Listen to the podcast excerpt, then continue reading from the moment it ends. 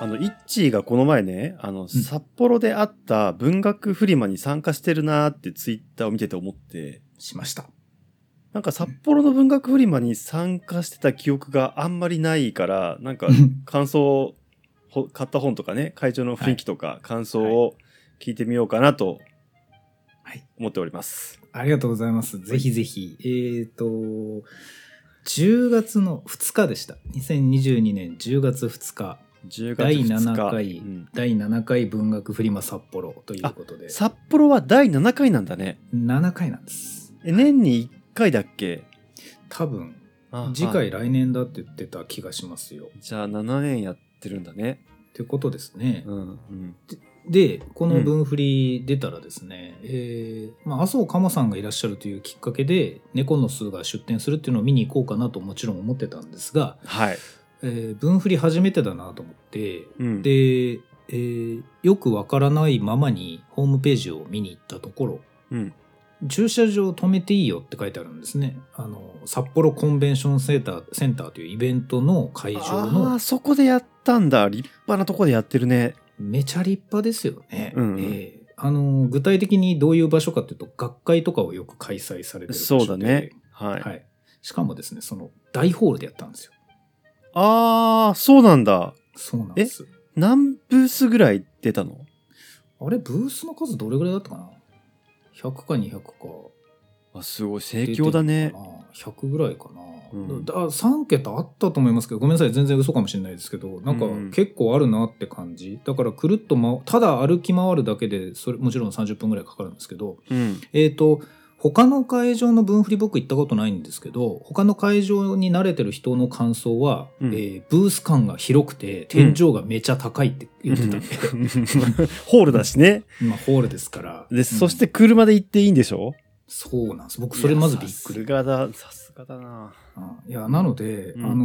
ー分振り札幌うんもしかしたら僕他の分振り行ってないんですけど穴場かもしれなくてうん。あの平気で自分の車で行って本詰めるってないっすよそんな、そうだよね。うんいや、東京の、東京の流通センターかなでやるやつは無理だよな。なんてかか東京は多分どこでやっても無理だよね。イベント車で行くってね。いやそうなんですよ、うんなのですごい潤沢な会場の広さを利用してはい。なんならちょっと貧相な文化祭みたいになるのかなと正直思ってました行くまで、なるほど、なるほど。うんはい、うんなんていうの区民センターはいはいでフリーマーケットやる時の、うんあの床にご座敷いたから天井高いわみたいな感覚になるのかなと 正直思ってました、あれは、いはいうんでもいやすごく良かったですね、うもうねあの事前にその駐車場あるなしがどうとかっていうのをまさか止められると思わないんでホームページ見に行ったら、えーウェブカタログがあるとでいっぱいあるからウェブカタログ先に見ておいてくださいみたいなこと書いてあってまずそれで「へえそんなに出るんだ」っていう札幌の人間そんなに分振り出てるんだっていうんでちょっと嬉しくなるわけですよねうんうんでも舐めてたんでうんカタログ見ないで行ったんですよ うんまあ大変でしたねだからもう 隅々見なきゃいけない会場を回るの ね そうそあうのそう目星をつけずに行ってるからねそう目星をつけずに。なんですけど、まあ、カモさんの顔をまず見つけて、うん人がいっぱいやっぱ並んでるんで、あうんあ、やっぱプロの作家がこうやって出展すると人集まるわなって、それはすぐ分かったんですけど、うんうん他にも結構なんか並んだり人がいっぱいいるブースがあちこちにあって、へえうっと思ってですね、うんこれ、その場でスマホでもう一回カタログ見ながらうろうろした方がいいかもなっていうノリでい歩き始めたところで、えー代わりに読む人っていう名前のうん出版社、まうあんお一人でやってる出版社なんですけど、それがブースを出してるっていうのがパッと目に入ってきて、あ代わりに読む人だって分かってからがもうだからめちゃくちゃ買いましたいろん な本そういう 最初はだからちょっとこれあれカタログ見ながらこそっと歩くみたいな感じになるのかなと思ってふらふらできるかなぐらいだったのがあ知ってるっていうのを見つけてからはもう早かったですねスイッチが入ったってことそこで入りましたねなんかさ俺個人的になんだけどああいうとこって一冊買うとはいなんかすごい楽になるというかあ本当そうなんじゃないかななんかブースも心理的に回りやすくなるしなんせもう買ってるからはいその日ねまさにそれででなんかそう買っ他のも買っちゃうみたいなさううんんいや本当そう僕あの大学祭の時に例えば自分のあのやってる剣道部のブースで焼きそば売っていろんな人に売りつけるじゃないですか。うん。ういん。ろんな人早く買いに来い来いって思ってるじゃないですか。うんでちょっと休み時間があって他のとこ見てきますって言ってもあの知らない人に話しかけて物買うのできないと思って歩いて帰ってくるタイプだったので なるほど、なるほど。うん。そうわなかる、んでわすかる。うん。わかるそれを思い出しました。だからこうよくみんなこんなあのブースの向こうでニコニコしてる素人の前に歩いてって立ち止まってうこれくださいって言えるなって正直思ってたので。うん。文振りもそうなるかなってちょっと思ってたんですよねところがまさかの知ってる版元あるじゃんってそっからは早かったですね、その版元のさ、あのーうん話、ツイッターのスペースでしてる、してて、してたよね。してでました、ちょっと聞いたんだけど、うんなんか話が複雑でちょっと頭に入ってきてないんだけど、ああなんか代わりに読む人っていう出版社をやってる友田トンさんっていう人のうんうんやってることは全部複雑なので、うんもうなんか単純に話せないんですよ友田トンさんっていう方がやってる出版社なのね。そうですうん、でそこの本がいろいろこう面白いアイデアが面白いっていう話をしてたんだっけ、そうなんですねえ札幌の本屋さんあ札幌にある出版社なの実は違うんですよねじゃあわざわざ出てたんだね札幌の文振りに文振りの旅にそうやって言ってるんだっていうのを見て、うげんだったら札幌の同人活動だけじゃないんだっていうのが、うまんあ、鴨さん正直特別なので、 うんあの人本当どこにでもいるのではい当てにはならんなと思ってだからほとんど札幌の個人同人なのかと勝手に思ってたのでうんこれはいろんなパターンがあるんだって気づいてしかも1冊そこで買って、まあ、結果結局4冊買ったんですけど違う本を、うんこれで確かに無敵だなと思ってくるくる回り始めて、うんあっという間に持ってきた1,000円札なくなって。はいはいはいはいこれがはいはオいタクがよくつぶやいてるやつだって思ってそううん困ってうん鴨さんとこそこで挨拶行って「なくなっちゃいました」って言ったら、 うん両替してくれたっていう 恥ずかしいあのね本来その同人即売会でやってはいけないことだよ一番ねやってはいけないこと を、まああのねプロの人だからねだってそのさあの札幌に持って行ってたかどうかは分かんないけど東京のブーフリ出てる時に猫の巣さ麻生かもさんのところってさ、電子決済のあの端末とか全部持ってってるからね、持ってってました、うんなあののでただの店なんだよねあそこちゃんとね本当に店、うんいやうんなのでちょっと正直申し訳ないんで、うん電子決済で鴨さんのとこの本も3冊買いましたがうんあの2冊は持ってる本だったのでそうだよね、うんてかまあほぼ全部持ってるんですようんしかも複数、うんどれも2冊以上ずつ持ってるから、うんもう正直まあでもいろんな人にあげようとか息子に送ろうとか思ってうん2冊選んで、うんそしたら1冊だけ僕持ってない猫の巣の本があってですね、ああはいそれはいは川張りの写真集であああのトラちゃんそうのやつそう「トラちゃんは何やってるの?」っていううんうん5800円ぐらいするねやつ、あの猫が哲学するみたいなやつね そううんあれだけ持ってなかったんですけど、はいはい5800円かと思って、うん1万円崩せるからいいかでも電子決済だから関係ねえなと思いながら結局それも買いましたあったんだね、買いま した。まあまくるあ、そういう。車で行ってよかったねはいまあ本当はそれはそう。で、その、うんなんていうのかな、版元やってるところを版元、版元版元の今話なんですけど、やっぱりそのうん文振りの面白いのはそこではなくて、うん会場歩いてる時にですね、この人、あの、ツイッターのアイコンで顔見たことあるなって人が話しかけてきて、最初の方で。へえで、ああ、えっ、と、あの鈴木さんだと思って、まあうんよく知ってる人、なんか本の話題の時にいつもいいねとか押してくれるんで、覚えてる人がいるんですけど、うんうんあの、その人がですね、私もう帰るところなんですって言うんで、うんうんああ、そうですか、みたいな感じ。まあだから何っていうリアクションしようと思ったら、なのでこれもらってくださいって言われて、ホチキスで止めた、えー、た、短歌短歌だったと思うな。短歌の歌集うん歌手ねそれも、うんそうなんです、歌集。えっ、とね、読売なんとか花壇とか、毎日花壇みたいな、その大手の3社ぐらいの、その新聞の投稿して、それに載ったやつを選んだ、せ歌の選集みたいなやつをホチキスで止めた本っていうのを渡してくれて、あそれはその人がずっといろんなとこに投稿しててそうです、その人自身選ばれたやつだけを集めてるやつを自分に出したんだえーそうそうすごいねで、わ、あー、ありがとうございますって、あ、なん、いや、ブース行ければよかったなと思って、おいくらですかって言ったら、これはタダで配ってるんですって言われて、うんめちゃ自由だなと思っ て。うんうんうんうんあ、それもありなんだと思って、ねいやそこまでちゃんとしてるのは珍しいけどもフリーペーパーみたいなのなんかあるよねそうなんですね。うんフリーペーパー型ですよね。うんだから、うんあ、これは分振り奥深いぞってそのだから2つの出来事うん。そのフォロワー相互フォローの人がいきなりそのフリー的に歌集をくれたっていうのと、その友田トンさんと初めてそこで出会ったというのの出来事2つでこれは気が大きくなってもう隅々まで巡りうん。うん。あのそのハッシュタグで見かけたアイコンと同じデザインの本っていうのに飛びついてって買ったりしたんですよ。ほう。うん分振り札幌っていうハッシュタグ入れてシャッとこうなんか TL をシャッとこう指でやるじゃないですか。うんはいはいはいだはい。だららっとこういくじゃないですか。うんこう画像とかが、うんツイートが、うん。うん その色味見たってやつ片っ端から買ってみました。どういうことツイートしてるってことは、うん。あのーあ、まあ当然これ売りに来た人がアピールしたいんだろうなと思ったんですけど、うん。ハッシュタグ一瞬見てさーってやってそこであ見たことあるくらいの縁だったらもう買おうって思ったんですよ。ああ、なるほどね。そうそう。はだいかはいらはいもう初めて来る分振りなんで取っかかりがないんで、うん。ツイートを見たことがあるくらいの薄い縁でも全部買おうと思って。うんうんそれで、なんか、えっ、とね、左利きクラブっていう二人組の、えっ、と、往復短歌をやってる人。短歌同士でノートで、片っぽが、こう、なんか、歌を一個読んだら、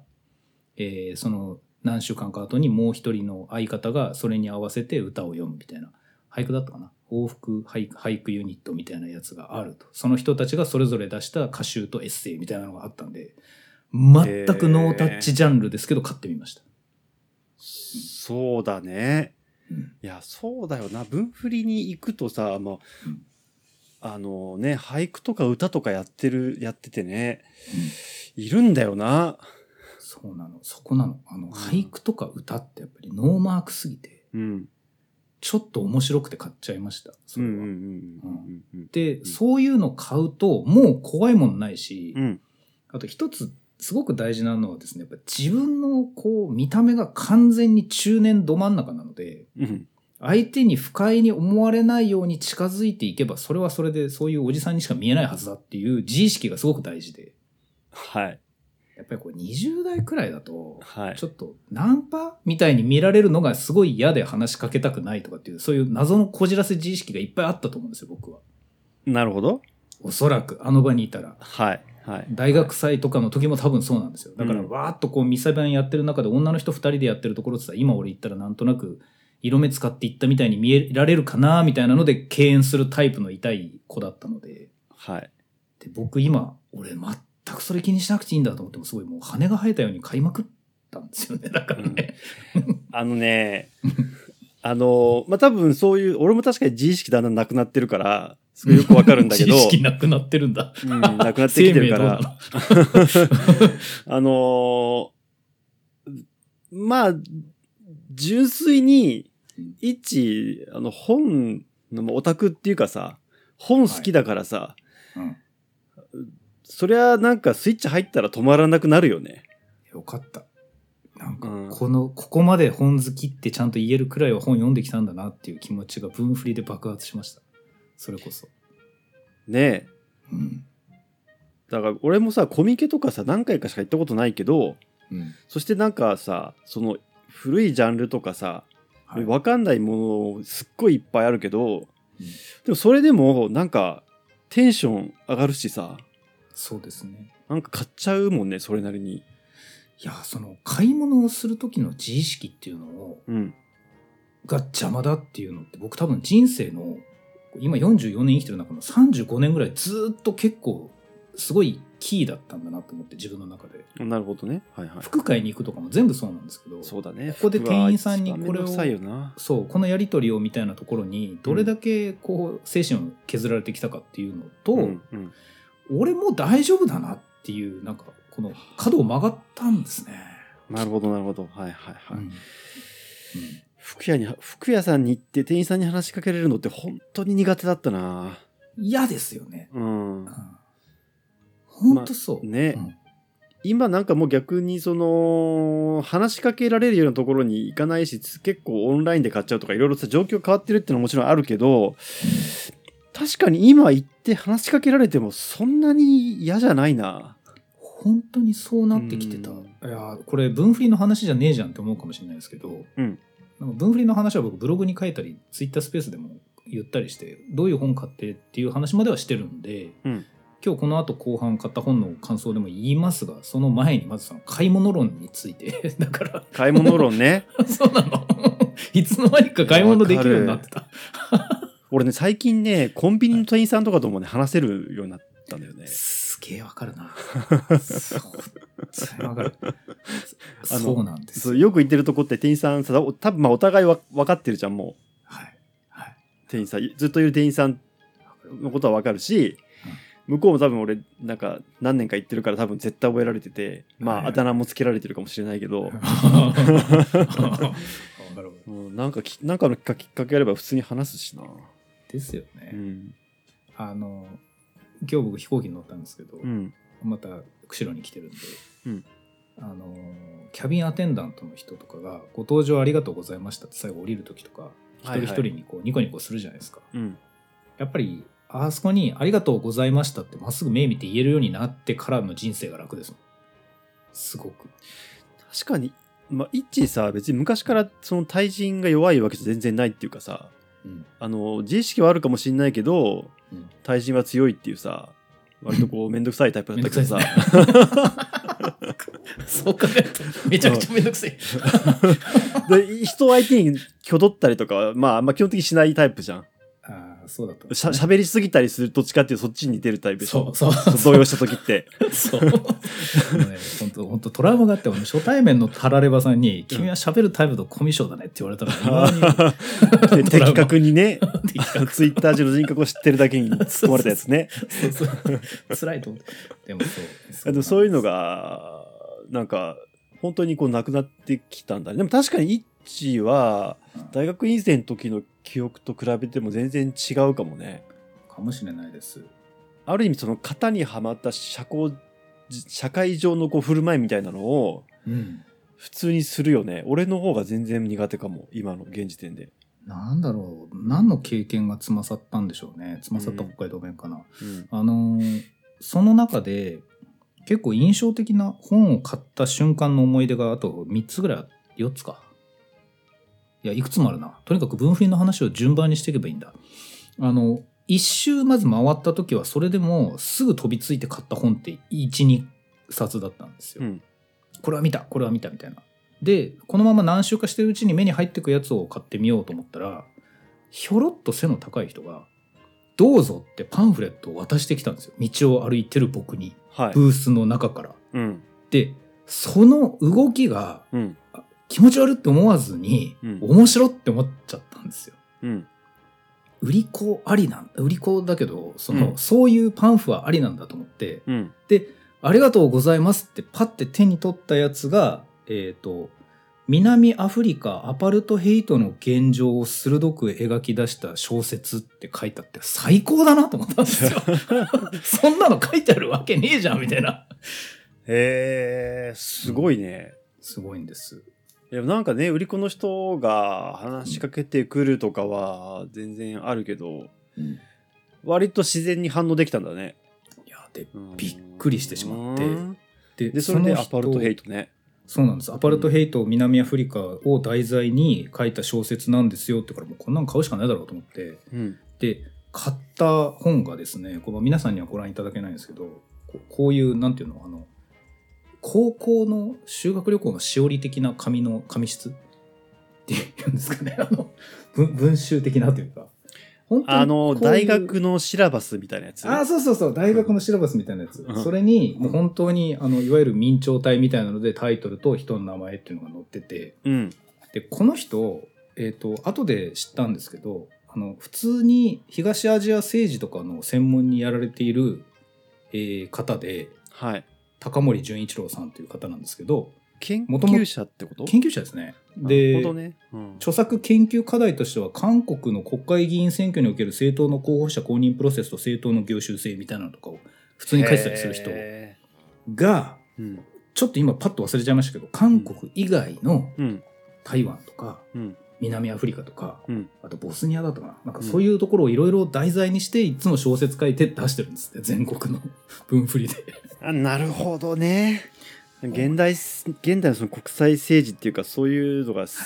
全般的にやっぱりまあもちろん好きなんだね専門以外のところでも。そうないやんで素これ晴もらしい出会えね。て出会えてよかったと思うし、うんその人がうん入って、 その背背高い人がうん。上からこうなんか上段から振りかぶってパサって歩いてる僕にうん。そのチラシを 自分で作ったチラシを渡してきたっていうその現象が面白くてうん。ああもう最高だなって思いでその売り子さんの顔を売り子さんやってたそのご本人の顔を見た時にああ今日はちゃんと人の顔を見ようって思ったんですよ。いやもう今日はあれだね、イッチーがこの引用市場で一番オタクっぽくて気持ち悪いね。 マ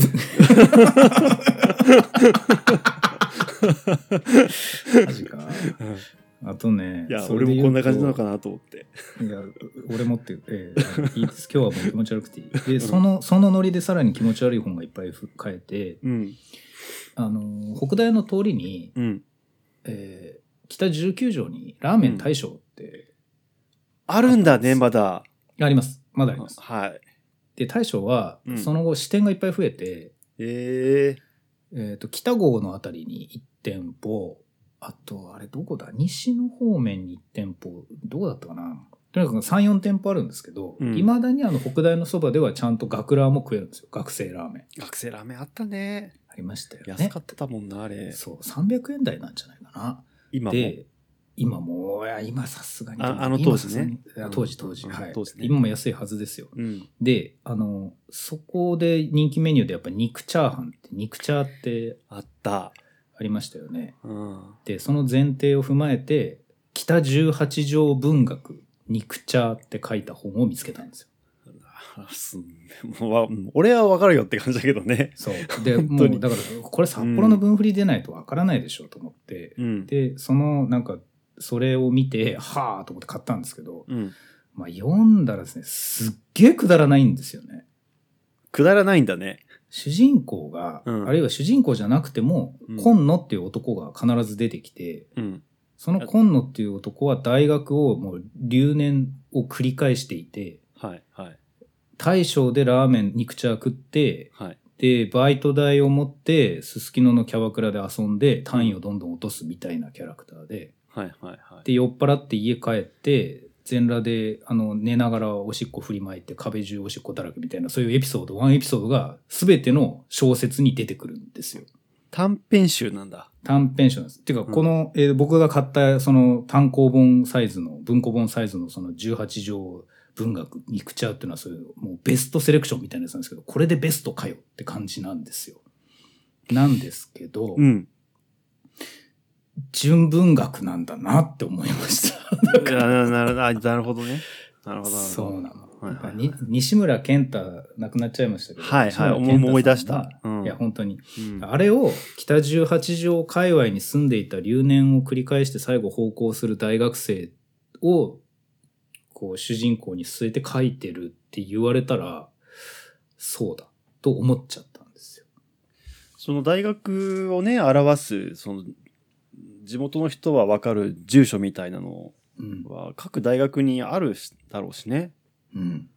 おそらくそういうのはいろんな地域にはあるでしょう。それを北海道大学の北十八条界隈でやってるっていうのは、うん。ちょっとよくあるひねり方かなって正直思ったんですけど、もうん。う読んでる間にですね、絶対あのシチュエーションじゃなきゃ買わないし、うん。こういうのが他の場所で売ってても僕は絶対買わないし、別の地域で。うん。うん。でも、北18条のラーメン大将にちょっと関係のある話っていうと、これは僕が買わないで誰が買うんだろうと思って買ってしまったし、読んだらよかったです。くだらなくて。だなんかさ、あ の、いこの引用でも2、3回名前が出てきたけど、その、イッチーがよく学生時代に行ってた、金サビルっていうさ、学生向けの安い居酒屋さんが、こう入ってるビルが、雑居ビルがあってさ、うんそこって、まあ18畳のごく近くっていうかさ、はい。まあそうですね17畳だから、その、大将からも歩いて、まあ5分ぐらい。 5分くらいですね。うん。だからあの界隈だよね。界隈です。だから本当に、あそこでうん、お酒飲んでた、うん、一致じゃないけど、まあそういう学生が主人公なわけじゃん。そうなんですよ。そうなの。ただ、うん。ただですよ。うん。作者多分僕とほぼ同年代だと思うんですけど、うん。描写も古いし、うん。これ後で喋ろうと思ってた話とつながるんですけど、現役の大学生が書くうん。大学のノリではないんですよ。それは20年ぐらい前の大学生を描いてるのか、それともこう大人になって思い出して描いてるからそうなってるのか。どっちなんだろう両方じゃないかなうーん。だから自分があの大学のやばい時期に自分の身近にいたその男を題材に書いてるのか半分自分なのかはそこはもう分かりませんが面白いね。あのですね、うん僕これいい出来なんだなって最後思いました、うん読み終わったう後、んなんだかんだで読んじゃったんですもんだって、うん全部うん。で比べるわけじゃないんですけど北海道大学の文芸部のうん文芸誌も2冊買ったんですよ、2021年のと2020年かな、はいはいはい。そっちは現役の大学生が現役の大学生について書いてるんですよね、基本的に。うん。全部創作って書いてあるんだけども、主人公はもう大学生以外では読めないし、僕本当に私小説的な私小説って感じなのかな。いや、それがですね、これはうん僕大学時代だったらもっと絶対面白く読んだんですけど、うん。あの、精神風景が大学生100%なので、うんもう読めないんですよ、そっちは。やっぱ読めないよね。我々、そのさっきの話の続きじゃないけどさ。読めないんだ、これは。なんかちょっと話ずれるけど、その、はいえっ、と、まあ、昨日の自分と今日の自分がこう、繋がってるかどうかみたいなさ、ずっと哲学的なこう論争があるじゃん。はいはいはい。うんうん寝て起きたら。ら別人なのかみたいなさ。はいはいはい。 20年前の自分と今の自分ってさ、社会的にはもちろん繋がってるじゃん。あるいは生物学的には繋がってるじゃん。うんうん。でも、うんその人格的にはどれぐらい繋がってるんだろうね。記憶はあるけど、記憶の連続性はあるけど。どうだろう。ね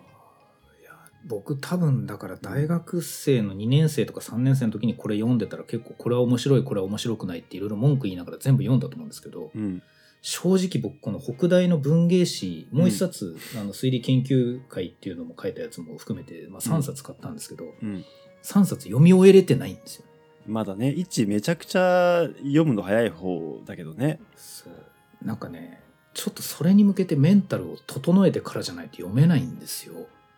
あなんかですねあ登場人物同士が、えっとシニカルに内面をぶつけ合うんですよ誰が書いたやつも全部あ。はいはいはい。でちょっと性に奔放だったりするんですよはい。ちょいちょいはい。あと少し旅に出たりするんですようんうんうんうん。で結構部屋に帰ってきたり部屋から出かけたりするんですよ うん行動範囲というか精神のうん。あの及んでいる範囲がうんもう100%純粋濃縮還元あの大学生みたいな感じなんですよ。もうね当てられちゃって読めないんですよね。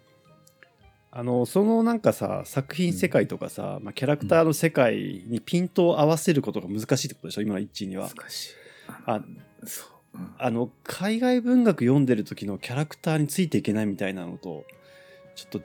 近いかうもまいね。かもうまいかもしれない。うんえーでもでもこれ僕すっごい今本棚のいいとこに置いてます。だからほう。読むのえっ、といつか息子読がむ大学生になったら、うん。うん。大学どうって話を聞くとするじゃないですか。はい。で親として大人としていやそういう感性かっていうのをだからリハビリのように埋めてあいつら本当はもっとどんなこと考えてんだろうっていう時にもう一回見ます僕多分なんか研究資料みたいになってるけど、大丈夫いやだからそのね、うん今回大量に本買った中で、はいはいはいあの監読できなかったのはそれだけであの、うんさっきのその、えー、と南アフリカを題材にした「プロテアの作大地」っていうのは今読んでる最中なんですけど2時間読んでようやく半分ぐらいたどり着いたんですけ ど結構長いんだね。まあ面白いですよえ、マジで俺それちょっと読みたいな。プロ、なんかタイトルもいいね。ただねうこんれ面白いんですけど、うんあのん目立った大騒ぎとかイベントがないんですよはい。商業誌だったらもうここまでに多分3回か4回クライマックスが来てるだろうっていうぐらいの重厚なストーリーが淡々と進んでいくんですようん。だから僕万人にはおすすめしませんけど、うんもうこういうものを書いて文振りに出してる研究者がいるってだけでも胸熱すぎてなんかこたれはすごい、ねタラレバさんとか喜びそうだね、なんかね。喜ぶんじゃないかな。あいやー、どうなんだろう。むしろタラレバさんとか、そういう、今まで文学フリマにいてた人たちは今、ようやくそれに気づいてくれたかみたいな顔で聞いてんじゃないかそうだな。ね。え、うんあの、うん山崎豊子みたい作品みたいな感じなのあのテイストとしては第一の公的な。はいはあーっとですね、うんえーっとですね、もうちょっと、もうちょっと人に語らせてます。登場人物同士に。い。なるほど。えーっと、あのは小うん、ハードボイルドさ加減っていうのは同じぐらいの感じなの。あ、それはいい、いい線いってると思いますね。うん。はいはいはいであの現場のだから外交官あその南アフリカのアパルトヘイトを題材にしたっていうから僕南アフリカの人たちが主人公なのかと思ったらひとひねりあってうん。南アフリカがアパルトヘイト政策を取っていた時のうん。台湾の外交官の話なんですよ。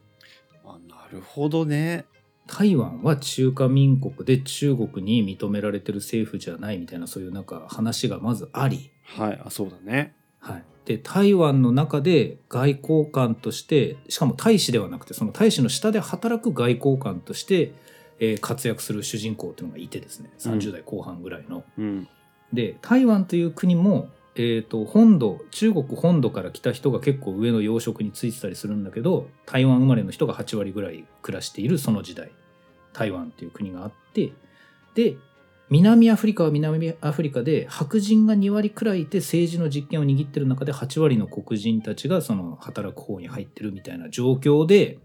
台湾の外交官が南アフリカの政治の中でどういうふうに外交していくかみたいなことを、うん。すげえでかい事件が起こるんじゃなくて、普通に外交政策の話をしていくんですよ。だから。なるほどな。いや、もう、聞くにつけ面白そうだね。そう、これね、専門家じゃないと絶対書けないような。うん。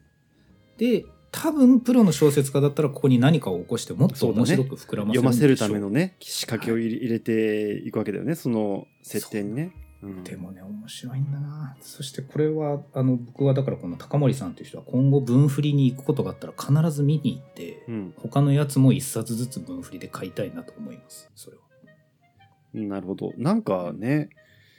すごいね。いやだから商業作家っていうか、商業作品にしようと思えばさ、うんなんかなりそうなは雰囲気しかしないけど、いやそう趣味でやってんのかなね。あいや別にしなきゃダメってことはもちろんないんだけどさ、ーそうですねね。でちょっとこれこのペースで喋ってると2時間ぐらいになっちゃうんで駆け足でちょっと他にちっちゃい話をちゃんと紹介したいっていうのがあって、うんあのそのパンフレット直渡しで掴まれた本以外にももう、うんとにかく売り子さんの顔を見ながら買おうっていうんですごい小柄な女の人が一人で眼鏡かけてちょんって座ってるところでコピー4枚ぐらい売ってるやつの1枚を手に取ってこれくださいって言ったら100円って言われたからうわびっくり安いと思ってじゃあ4つ全部くれって言ったっていう本があるんですけど、うん全部小説なんですよすっごい短いプロット、うんあのイメージとしてはですね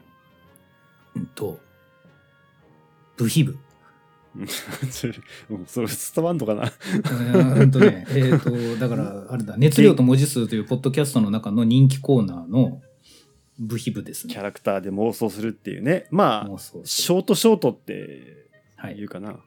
ただしはい。えー、と既存のアニメキャラクターとかではなくて、うんこの方がこの文学活動というのを個人でやっていく中で、うんこういう人たちのこういう関係性を書きたいっていうのにしスポットを当てるだかうらん男の人2人で暮らしている探偵事務所のある一日の風景とかそれだけで1冊なんですよ1冊とかそのなるほどね。 4ページくらいのとか、はいはいはい。あとはおじいさんと,、えー、と孫のうん孫娘の2人がって言って、えー、とある時計のを大事にも売らずに持っている時計屋さんのおじいさんとそこにいる孫娘が、えー、と富豪がやってきて何やら言われてトラブルになってっていう話だけで一冊みたいな。うん。であのですねこんなものインターネット探せばいくらでもあるんだろうなって思いながら読み始めて。うん。結局全部読み通したんで僕文学ってすげえなと思います本当にうん、なるほど。これは読むんだ俺って思いましたもん最後までうん追って、うん。あ読めると思ってですねあの大事にしまってあります本当にし、しまってあるね。 そう大事にしまってるなんか俺もたたまたま東京のブーブリ行った時に、イギリスのなんか王朝の話、王朝っていうか、うんもうなんか細かいこと覚えてないな。エリザベス何世がどうとかっていうさ、あはのあはあはあ17世紀ぐらいのああやつを短編小説でコピー本出してる人がいて、うんなんかなんとなく買ってうん読んだけどうん、それは面白かったなっていう記憶が今でもあるね。それって何なんでしょうねその、うんなんとなくコピー本買って読んで、うん。あらとかあるとかそういう評価じゃなくて単純に読んでしまう読み終えて、うんなんかよかった な読んでよかったってなるってあの 一連の流れこれ何って本当に思いましたなんかもまあ、ね、自分でやりたいことやってるややつだから、何かがほとばしってるんじゃないうそうですね、うん。本当にそうなんじゃないかなあとね明らかに手で作った表紙に手でひ赤い紐をこう配置してペタって糊で貼って作ったみたいな手製本のうんうん。えっ、と、同人誌売ってる、僕より多分10か20か年上の女性っていうのが一人姿勢正しくどうぞって言ってるのありがとうございますって買ったっていうのがあるんですけど、はいはいはい。 4名の連名だったかな 5, 名だったかな、うんなんですけうんうど、んそれぞれ今違うところに住んでるんだけど、何十年も前に文学同人を一緒にやってて、最近またやり始めたって書いてある。もうそれ見るだけでなんか、おお 大先輩いたもんえっと尊いね。最近言わなくなってらっしゃるけど、エモいね。エモい。あのね、うん尊いしエモい。こううん最近、達夫さんに聞きましたけど、んエモいってもう若い人言わな言いわらしいなんいっで、ていう。僕はどんどん言っていくことにしました。 なるほど。それも良かったし、うんあとは、釧路に住んでる人の、なんかすごい、あの本当に短い文学というか詩みたいなエッセイ、エッセイだ、エッセイなんですけどね、うんこれがまたあの、読んでいいわ、これっていうやつなんですよ。だから、そういう細い薄いやつがね、全部当たりなの。 すごいね。うんうんうん。あの、もうキリがないな。キリがないからやめよう。先輩に伝えたかったのは、生基礎研究って面白い生物編っていうのがあるんですよ。はいはいはい。そうそうそうそう。あったあった。なんか。河いい。合生山っていう人が3冊出してるんですよ。うん。その人は薬学系の大学院まで出て、はい。企業で研究者10年ぐらいやって、はい。で、それを辞めた人らしいんですけど、うん。ノートで同じ名前の基礎研究って面白いっていうのを書いてるんですよ。うんうんうんうん。生物系って言ってもメダカとかプラナリアとかそういうのの研究論文を初めにから読んでってうん。メソッドもちゃんと読んであの結果考察のこともちゃんと書いてさらにその考察を深読みするっていうちゃんと論文を紹介していくっていうやつなんですけどうん。ノートを見るとそれだけに見えるんですけど時々ノートに漫画が入ってるんですよ本人が書いた書いてフあィった。ギュアを元に書いた漫画、うんうん。それが書籍だと一冊になってるんですけどめちゃくちゃリーダビリティが高くなっていてああ、なるほどね。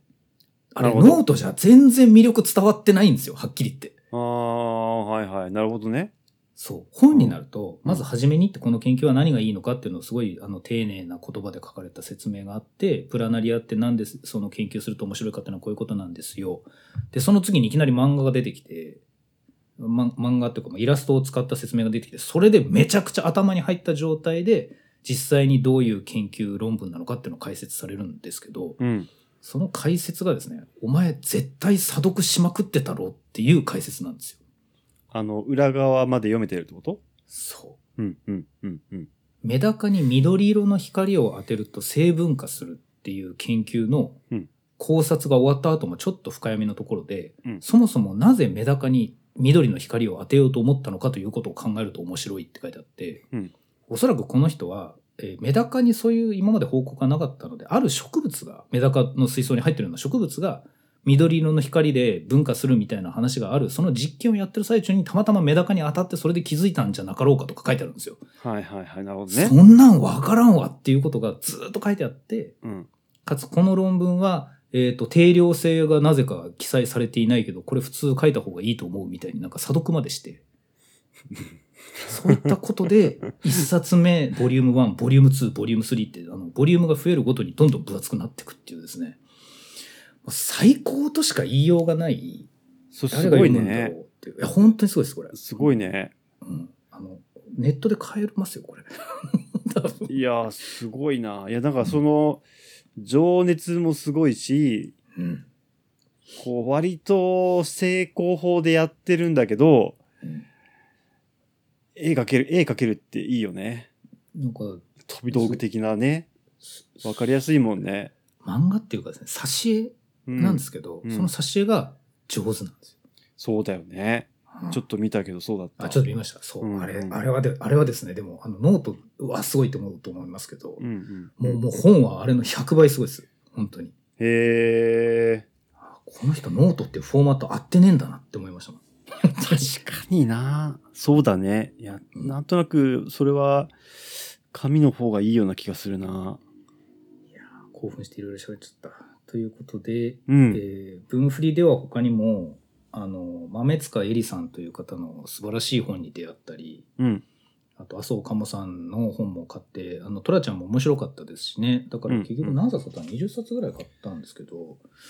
いやー、僕、文振りこれから毎年行きますわ。いや行本当くに。感じだね。うんうん。ここ、ここにあったかみたいな感じ。レポート。トを、毎年だからレ、ここでちょっとレポートしていやしたいもいいんじゃない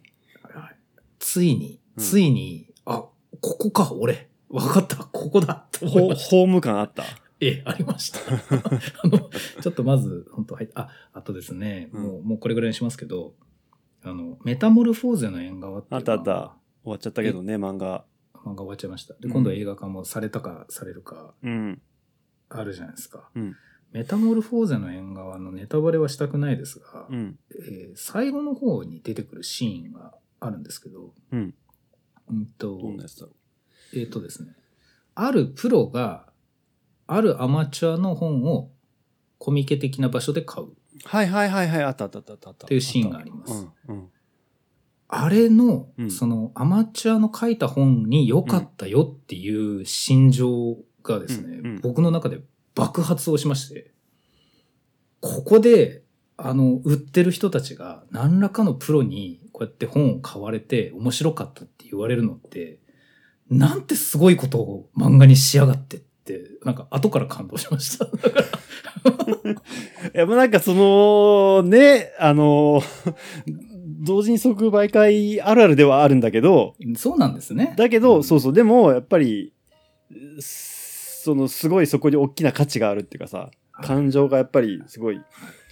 揺さぶられるから、ずっといろいろ大変だけど、同時に作ってる人とかさ、即売会行く人とかいるんだと思うよ。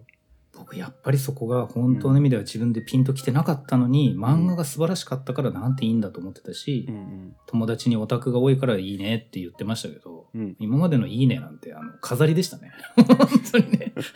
ようやく分かった俺コミケじゃないけど文振り1年生でようやくこの感情に気づいたんだっていうのが今年のレボです初回のね、多分来年もやりそうだからな、俺。ちょっとまた行きたいなもうそこは日程開けたい、はいはい。じゃあ多分ね、まだまだ話せることあると思うんですけど、今日はこのぐらいということで、恥ずかしい、えー俺これ絶対自分で聞くのやめようもうこう文学フリマのね、札幌、えー10月3日、2日か、に行われた感想レポートでした。来年は、うん。 7月9日だそうで、あ、全然時期違うんだね。えー違います。ね、面年年何回やってんだろう1回じゃないのかもしれないけど次回は7月9日なんですけど、面白いうん。僕そこ日程ブロックして学会とか断ってま すだから 夏なのにいい時期なのにブロックね。ブロックしますはい。はい。ということで、今週は以上です。ありがとうございます。ありがとうございましたごきげんよう